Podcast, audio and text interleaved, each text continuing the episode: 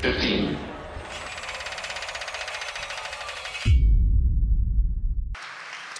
Uh, despite your fabulous uh, intro, Rosie, I'm not actually a poet unless you count uh, singer-songwriting as a poet, as poetry. I wouldn't, um, considering the august company we're in tonight, I wouldn't claim that. But I'm gonna, I'm gonna start my uh, 15 minutes uh, by quoting a poet, Bertolt Brecht. And Brecht said that art is not a mirror to reflect society, but a hammer with which to shape it.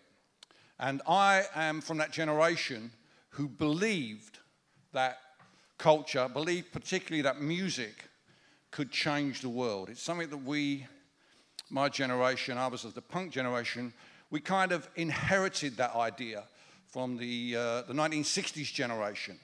And they believed that music could change the world because music had changed their world culturally the fusion between uh, uh, black music and white music in the United States of America in the mid 1950s had uh, created a, a genuinely powerful cultural revolution.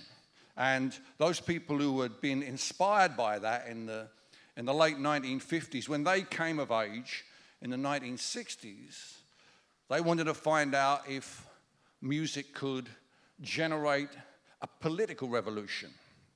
And they had a pretty good go at it. They didn't, they didn't know whether it could or not, but they, they worked very hard for that. And that idea that music could change the world was still knocking around when me and my generation turned up um, in, uh, in tight trousers with safety pins for our noses, uh, listening to The Clash in 1977. Now, The Clash definitely believed that music could change the world. I went to see them a few times. They believed it, and I'll be honest and tell you back then, I kind of believed it as well, because you believe those kind of things when you're a teenager. And that belief uh, led me to follow them in 1978 to the first Rock Against Racism concert, uh, which was uh, the culmination of a march from uh, Trafalgar Square to Victoria Park in Hackney. The Clash were performing, Tom Robinson was top of the bill, uh, X-Ray Spex were on. Uh, it was, it was a, a, moment, a generational moment. And at the time, I was working, I was a bank messenger. If you can remember, some of you back before the days of email and uh, before the days of um, uh, mobile phones, deals were done, things had to be physically delivered, bonds and stuff like that. So I like this job because I didn't have to sit at a desk. I was out on my feet running around the city of London for a merchant bank. And uh, me and my colleagues, other uh, bank messengers, we all sat around a photocopy machine. We were all rank Xerox key operators, which in those days was a powerful position because it meant you could make your own fanzines, which I used to do for my little band. I had inky fingers in those days. And my friends were all a little bit older than me. They were all in their 20s and late 20s, early 30s. And when people came to use our, our machine, they were mostly secretaries and uh, people, low people in the, the pecking order of the office.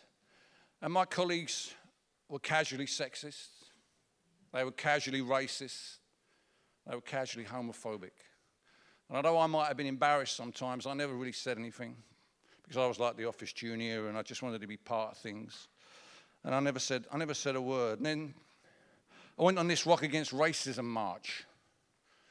And when we got to the park, when we got to Victoria Park in Hackney, there were 100,000 kids just like me, predominantly white, predominantly teenage, predominantly Londoners.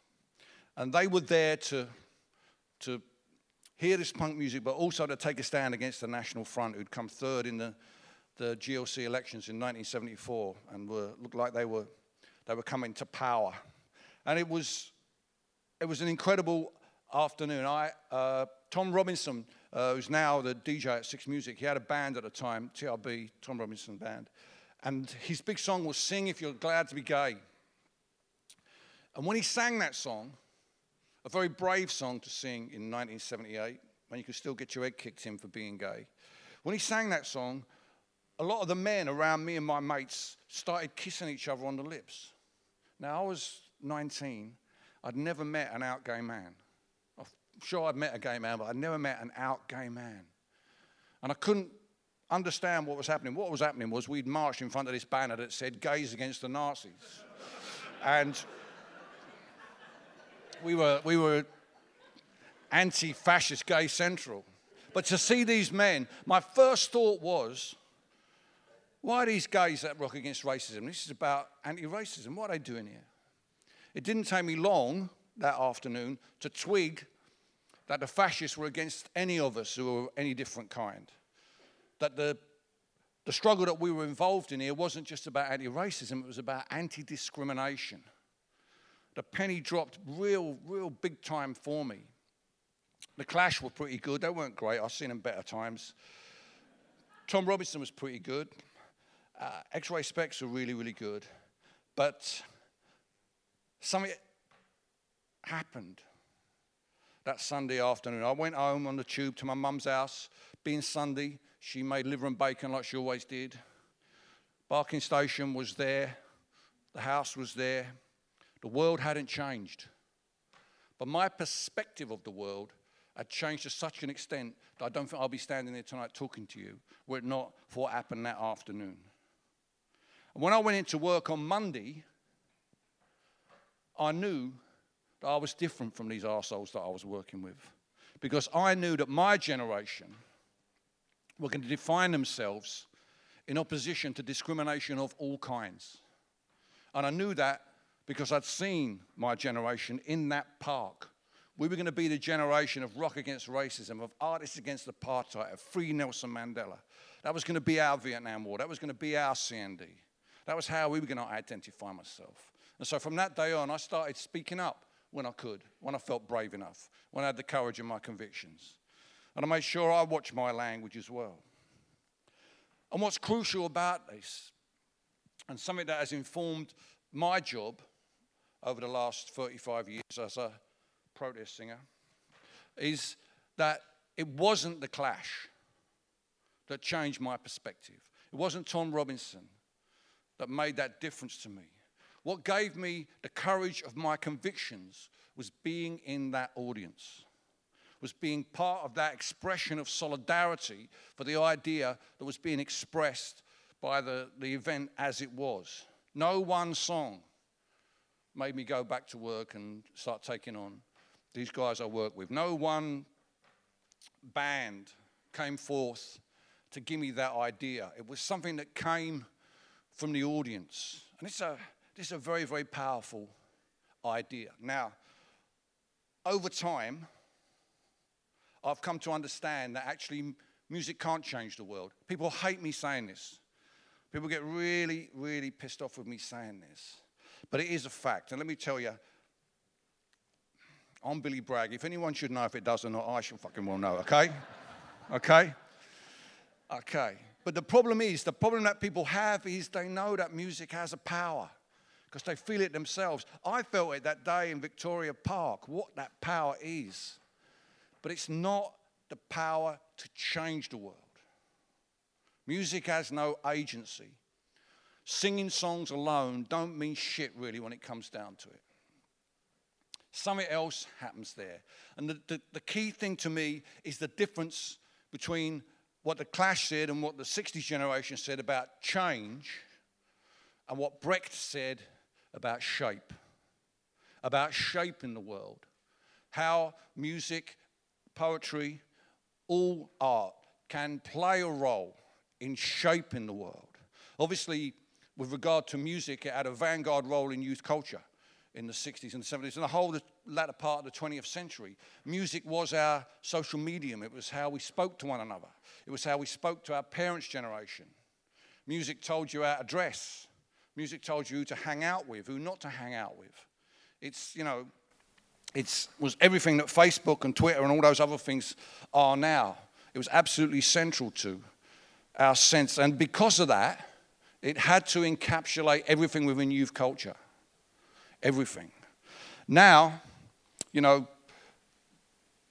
that's changed. Music no longer has that role. When I was 19 and angry about the world, there was only one medium available to me.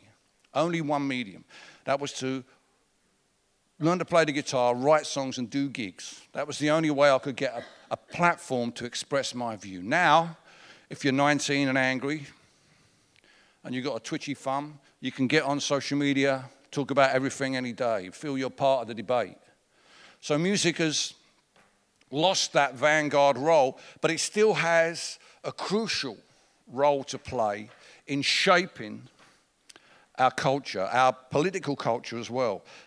How does it work? How does, it, how does that magic work? Well, I'm of the opinion that the, the true enemy of all of us who want to make the world a better place is not actually capitalism or conservatism. It's actually cynicism that is our greatest enemy. And not the cynicism of the Daily Mail, not the cynicism of Rupert Murdoch, but our own cynicism, those of us who wish the world to be a better place. Our own feeling that no one gives a shit about this stuff anymore. Our own fear that nothing will ever change. Our own worry that we're wasting our time. And when I feel like that, I'm in a very privileged position because when I feel like that, I come out here in the dark with you lot, I sing my songs, everyone claps, and I don't feel half so bad about it anymore. I come off stage, everyone's sung There is Power in the Union. I come off stage fired up. However else I went on stage feeling before, I come off stage, my activism is 100% charged all the way over. And I understand now that my job is to make my audience feel the same, to make my audience go home with their activism 100% charged. Because fundamentally, activism is the only real antidote to cynicism. It's the only real way by engaging to kick your cynicism to the curb where it belongs. We're all prone to it, everybody, all of us. It's what we can do to overcome it. And, and music has a role in helping you to overcome it.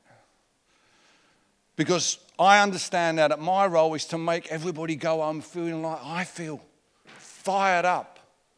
Not because of what I've said and because of what I've sung from the stage, part of it, that yes, but really to take that solidarity that there is in song that's in the room.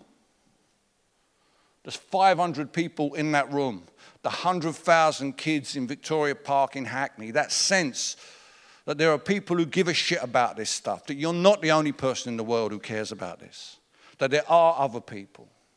And my job is to use my music to inspire people in, in that way, to offer, my perspective, to offer them some clues on how they can engage. Because the only people in the fabulous exchange of ideas that we have in a situation like this or at a gig who does actually have the power to change the world the audience. Always was, always has been, always will be. As artists, we don't have agency. We don't have the ability to change things. That takes organization, that takes dedication, that takes collective action. And uh, a bunch of pop stars can do good stuff, they can do good stuff, but fundamentally it takes a movement to bring about real social change. So, what role do we play in that? Well, to go back to what Brecht said, anybody who's ever tried to shape something with a hammer will know that you need a sturdy anvil in order to do that. And I would argue that the anvil that we use in art, because, you know, all of us have our own hammer in which we, uh, which we choose uh, to shape the world. But the anvil on which we try to do it is accountability. We have the ability for our art, if we choose to, to call out injustice, to point out hypocrisy, to challenge the powerful, not to lead, not to offer answers, but simply to try by offering our own perspective on the way things are. Crucially, if you're going to make art, a perspective that you don't see expressed anywhere else, our job is not to come up with the answers, it's to be able to work out where the bloody hell we are on the map. Because if you don't know where you are on a map, there's, you know, it's a worthless piece of paper, really. You've got to first know where you are. And that's what you want to do with the audience. You want to send the audience home with a sense of, of where they are. And I believe that accountability is absolutely uh, crucial to that. There's a statue outside of the BBC in London of George Orwell. Uh, it's the 70th anniversary of his death this year. Uh, he worked for the BBC, and they've, they've put on the wall behind him a quote from the, from the uh, introduction to Animal Farm If liberty means anything, it means the right to tell, people what they don't want to hear. That's not liberty, that's license. Because people don't want to hear that two plus two equals five. Every time I walk past that quote, it does my, it does my head in, you know, because fundamentally, the right to say whatever you want to say, that is not liberty. To be able to say whatever you want to say, whenever you want to say it, to whoever you want to say it to with no comeback, that's not liberty. That's Donald Trump's Twitter feed. And anyone who's seen that will understand that liberty and freedom are not the same thing. To truly be free, we need also not only to have liberty, the right to express your opinion, we also need equality, the reciprocal respect of the other person's rights, their fundamental rights, not just to an opinion, but to everything that they have under the, the, the idea of human rights. Because without that, without liberty, without equality, it's just privilege. But liberty without accountability is the most dangerous of all freedoms, and that is impunity. And we sadly live in a time where men with impunity are in power. Donald Trump, Boris Johnson, Vladimir Putin, uh, Xi in China. You know, Johnson says a lot of glib things, but the most insidious thing I think he ever said was, I'm pro having my cake and pro eating it. Because that is the slogan of a man who believes he has a right to first to make the rules and then to break them whenever he wants to. And that's why I think it's crucial that we understand as a community that we need to have a baseline if we're going to go forward. Not just liberty, but equality. And most fundamentally of all, accountability. And one last thing. If you ever live long enough to see them put up a statue to me somewhere, don't let them put up, I don't want to change the world behind it. Thanks.